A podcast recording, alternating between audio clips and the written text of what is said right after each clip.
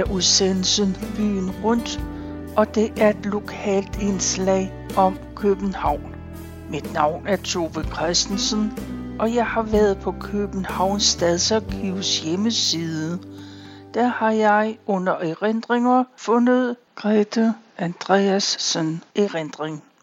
Hun er skrevet fra perioden 1923 til 50. Det her, det er første del. Hun begynder sådan. Alting forandrer sig i rivende hast. Hvor er alt nemt i dag? Tryk på en knap, udvælter det varme vand. Tryk på en knap, og der er lys i dit aftenhus.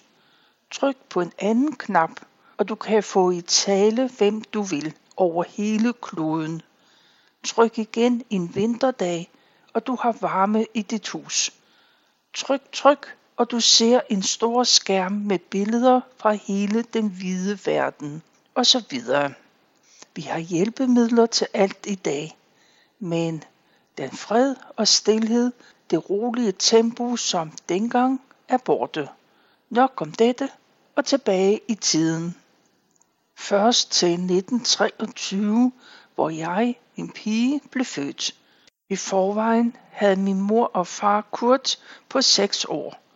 Lejligheden vi boede i lå på Østerbro i en pæn og rar gade, der havde navnet Øresundsgade. Et nydeligt navn, ikke sandt? Men nu er den døbt om til noget så kedeligt som Vordingborgade. Tænk bare. Vi boede øverst oppe på fjerde sal, tre værelser og et lille kammer. En god lys lejlighed. Ud for stuen en halvrund stenaltan, hvor jeg som barn var vældig glad for at sidde på en lille skammel og kigge ud mellem de små søjler, der kantede altanen. Stuerne var hyggelige, med gamle renaissancemøbler fra Borella Hansen, som var kendt for at lave dem smukke og solide. De var bare besværlige at støve af, men det var jo forløbig ikke min hovedpine. I soveværelset var der blandt andet det sædvanlige toiletbord med spejl, som alle havde på den tid. Egentlig et kønt møbel med det ovale spejl i en ramme af mørkt træ og ved siderne små skabe med skuffer. På selve pladen lå en fin lysedu, og herpå stod alle husfruens parfumeflasker, puderdåser, cremer osv. Der var intet varmt vand. Badeværelset var ikke stor. Vi vaskede os i køkkenet. Men først en kedel vand fra gasblusset, det vil sige mange kedler til hele familien.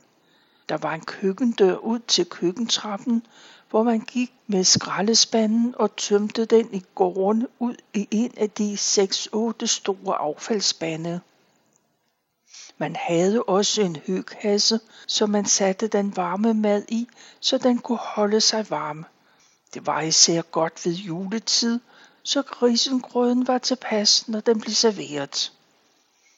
Da jeg var omkring fem år, oplevede jeg, hvordan det var at gå på galopbanen i Klampenborg. Onkel Frans var vild med galop, og vores søde moster Ellen fulgte ham. Tit var vi andre også med. Vi nød de medbragte madkurve med store træbord. Det kostede ingenting. Jeg synes altid solen skinnede, men jeg havde ondt af hestene, der skulle løbe og løbe. En dag skete det, der ikke var så almindeligt dengang, som det er i dag. Mine forældre måtte skilles. Min far havde fundet en ny kvinde.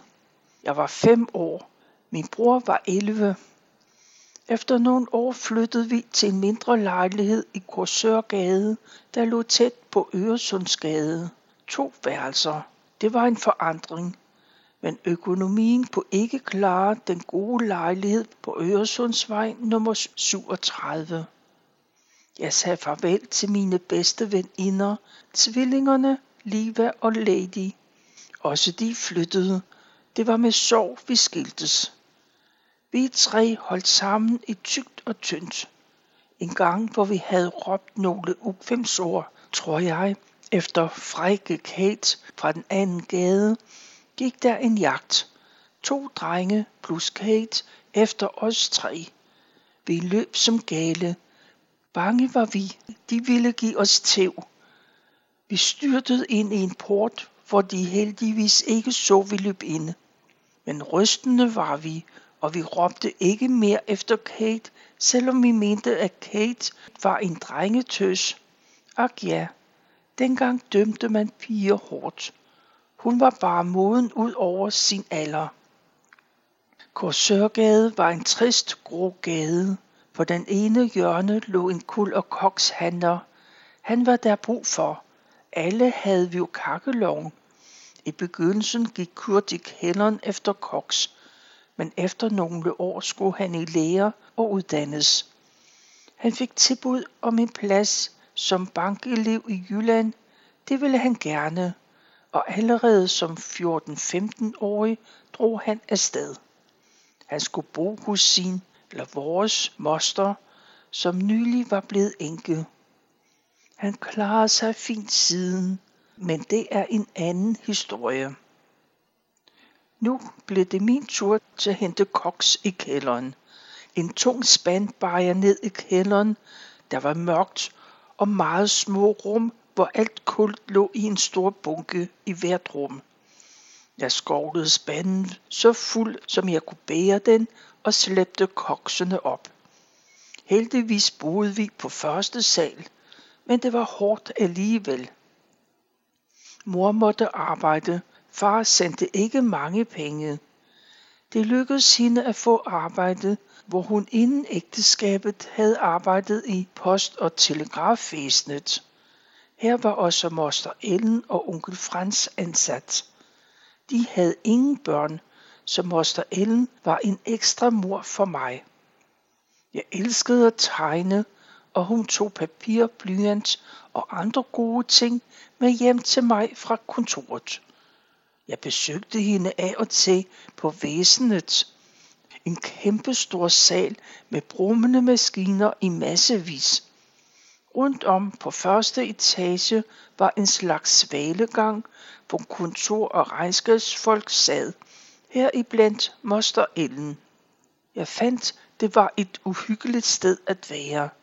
Streng disciplin, frokostpause, præcist overholdt, ingen svinkeærner. Alligevel virkede moster Ellen tilfreds. Når vi var på besøg hos Sine og onkel Frans, var det ofte til kaffe, som hun lavede i en stor gryde. Siden spillede de voksne bridge, og onkel Frans blev meget sur, hvis han ikke vandt. Så var aftenen næsten ødelagt. Stakkels moster Ellen. Jeg sad i baggrunden og tegnede. Deres lejlighed lå i Leifsgade på Amager.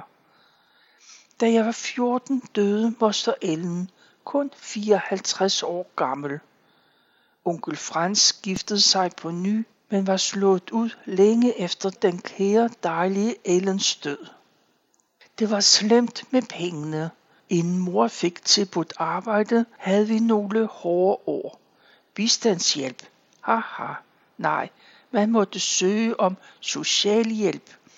Og det indebar, at en mand, altså en mand fra kommunen, skulle hjem og se, hvordan man boede, og om der nu også var behov for den hjælp. En mand ringede på. Jeg lukkede op. Mor gennede mig lidt væk, men jeg fulgte med i, hvad der foregik. Han vandrede rundt i de to stuer, og han bemærkede, her ser jo nydeligt ud. Det her og det kunne de jo godt sælge. Sælge? Mor var bestyrtet. Sælge mine kære ting. Han blev ved sit og fandt ikke, at det umiddelbart var nødvendigt med hjælp. Han var hård, og mor begyndte at græde. Det var en af de scener, jeg klart husker. Vi fik dog en smule hjælp siden, men det lykkedes mor at få arbejde, som sagt, i post- og telegrafvæsenet. Hun arbejdede hårdt, hele dagen fra klokken 9 til 17. Det var ikke noget, der hed lørdagsfri. det var ganske ukendt dengang. Hun sled sig op.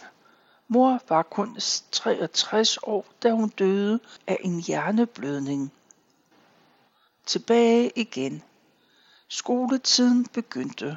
Mor og far havde år tilbage tilmeldt mig i en pigeskole i Rosenvængels Allé nummer 20. Ingvarsens og Alberts pigeskole. En såkaldt betalingsskole. Det knep, da far havde forladt hjemmet. Jeg fik friplads, men der var stærk klasseforskelle dengang. Hvad med din far? blev der jævnligt spurgt. Jeg har ingen far, svarede jeg. Det kunne de ikke forstå, indtil en anden pige fra klassen kom i samme situation. Men han er der et sted, mente de. Og så må han være noget.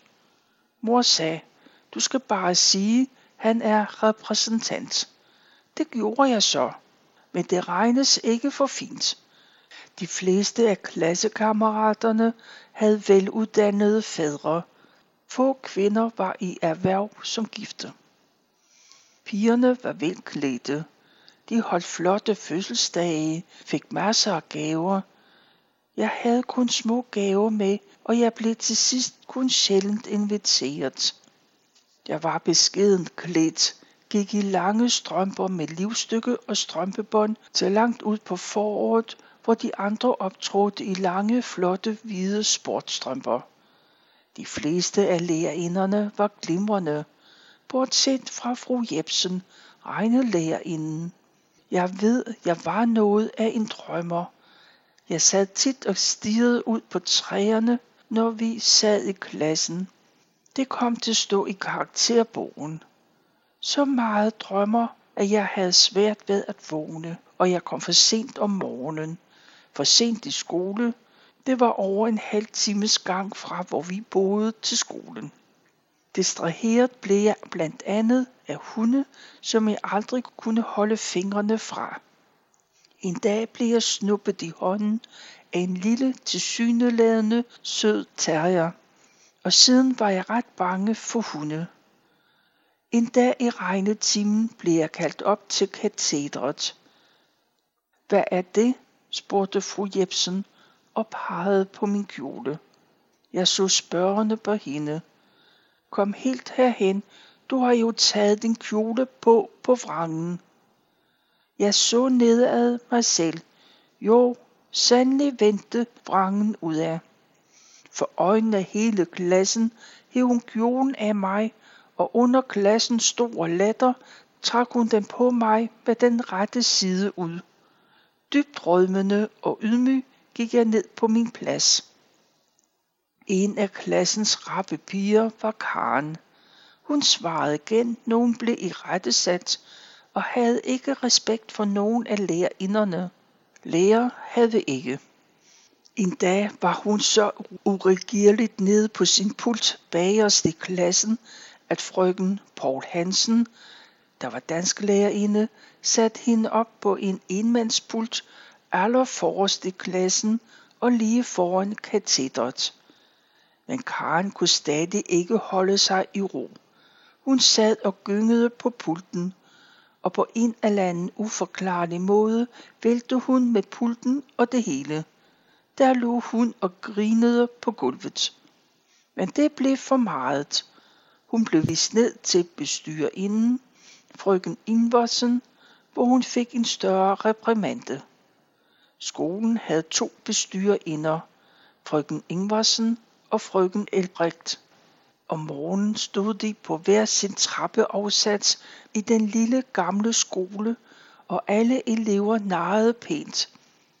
Først for frøken E, og derefter frøken I.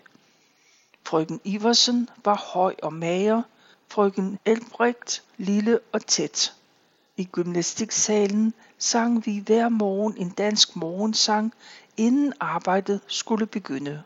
Bestyrerinderne står på en forhøjning i en sal og synger med. De har vidt forskellige temperamenter. Frøken Iversen var streng og kølig, men frøken Elbrecht var smilende, venlig og positiv. Vi lærte de gode manerer i skolen. Vi lærte at tage hensyn, at se pænt ud i det hele taget, hvad der i dag ikke er meget af, og hvor tiden forandrer sig.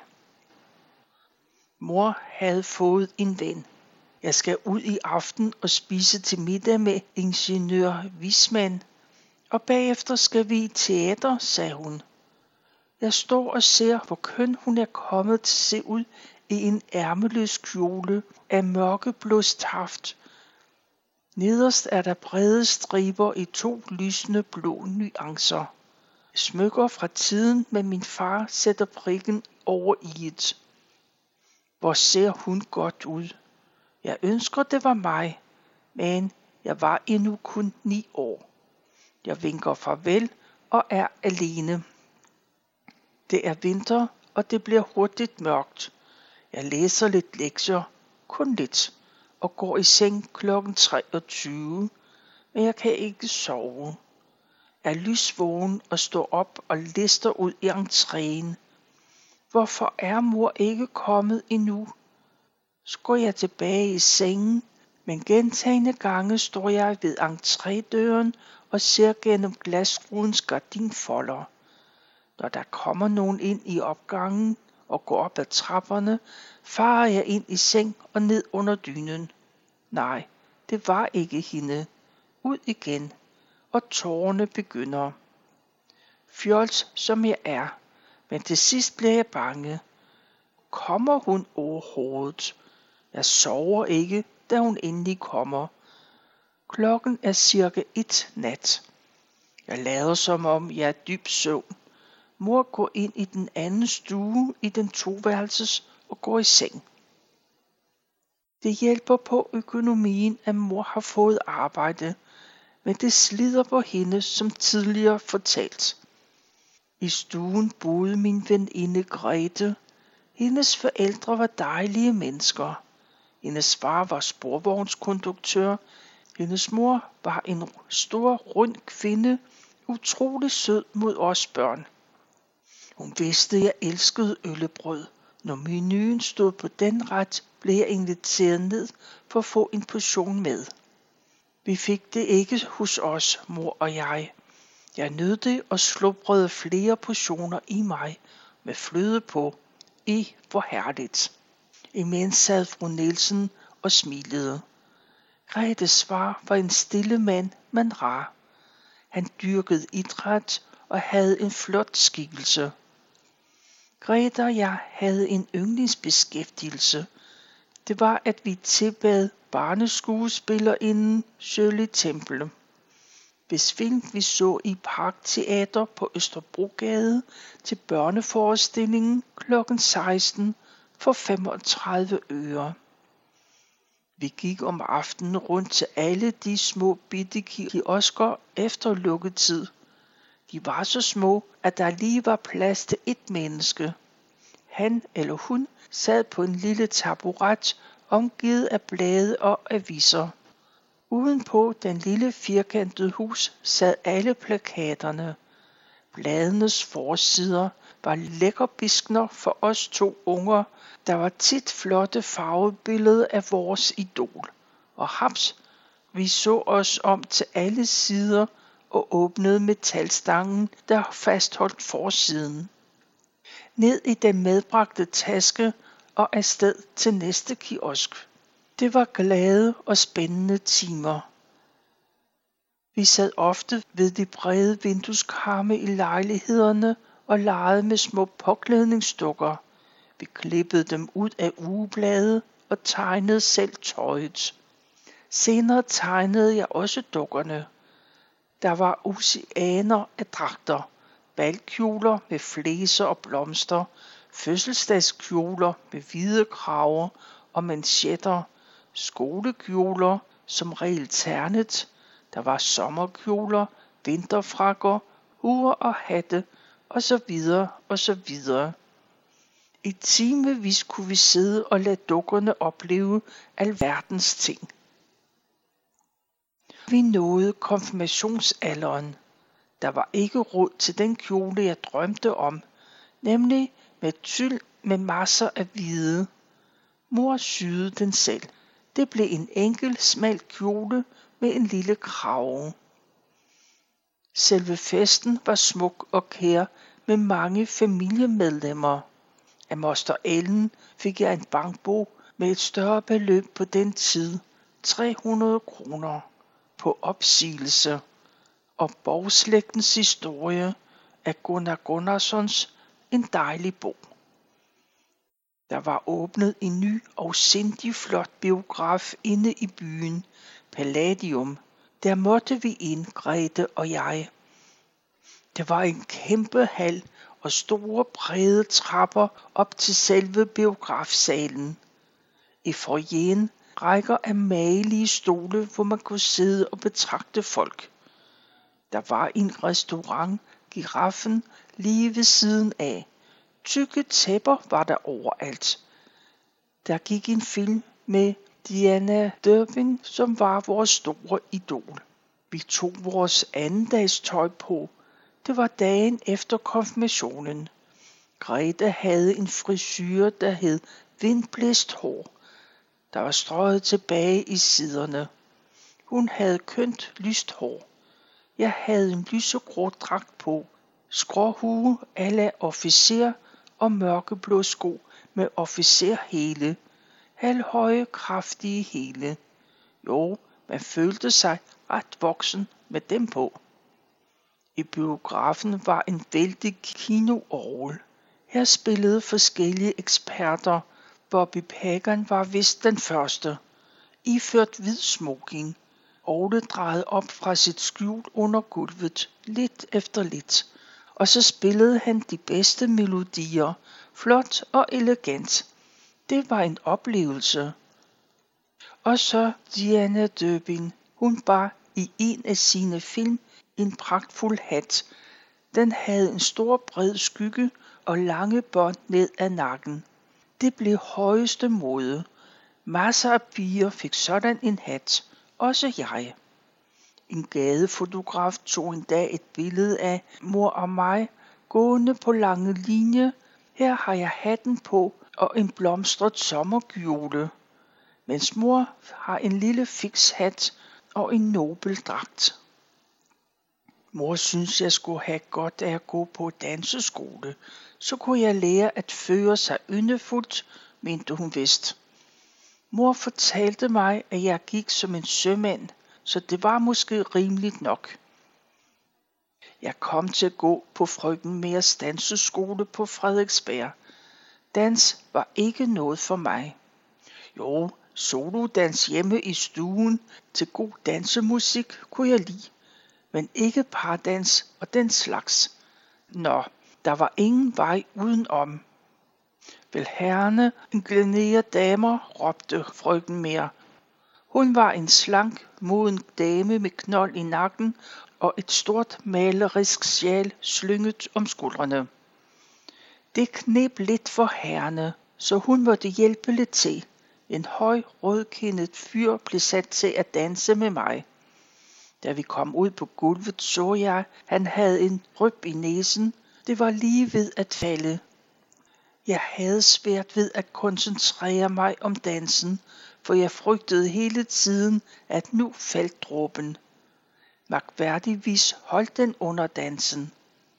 Når vi skulle have gammeldags dans, hvor man skulle gå i krans og i ring og mødtes og skilles eller holdt hinanden i hånden, flygtede jeg ud på toilettet.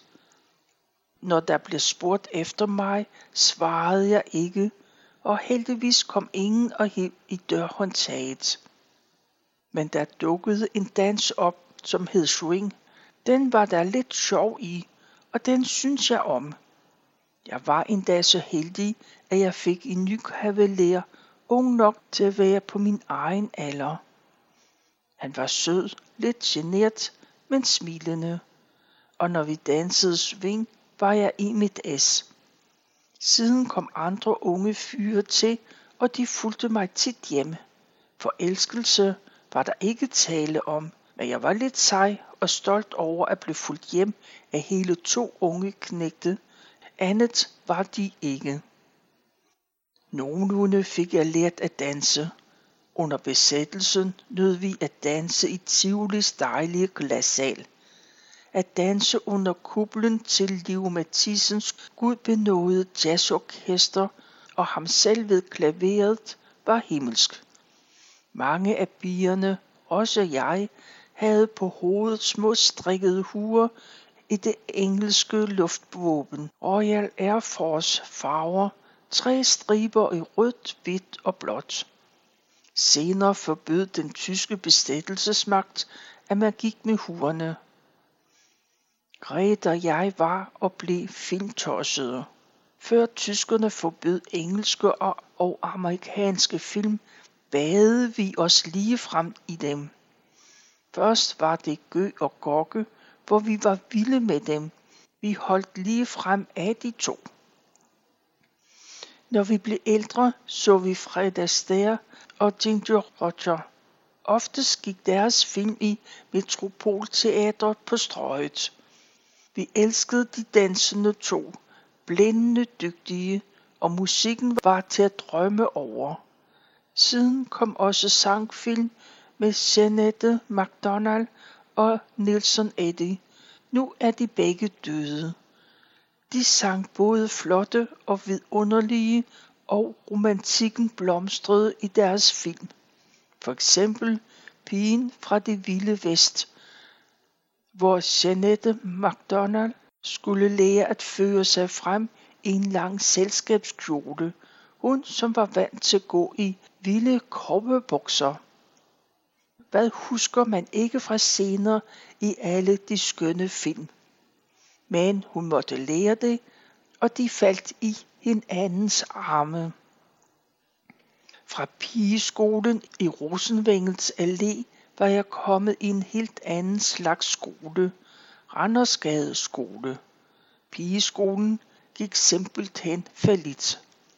Mine øvrige kammerater gik næsten alle sammen i Ingrid Jespersens skole i Nordre Frihavnsgade.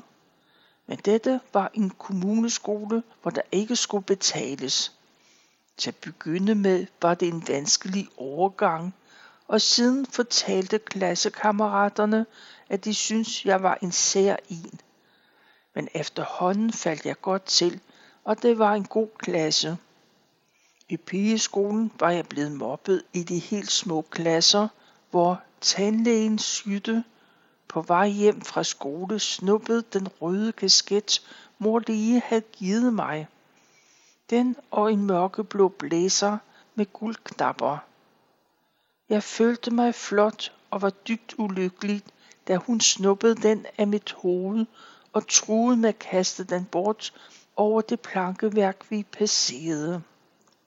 Jeg var ved at tude, men grunden var mest, at jeg syntes, det var synd for mor, som af sin lille indtjening havde købt og betalt den fine lille kasket. Sjovt nok mindede den om den runde kasketter, som alle bruger i dag, bare med den forskel, at de vender skyggen om i nakken. Om jeg fik den igen, husker jeg ikke, men det har jeg nok fået. Det var så langt jeg nåede af Grete Andreasen erindringer, og det her, det var første del.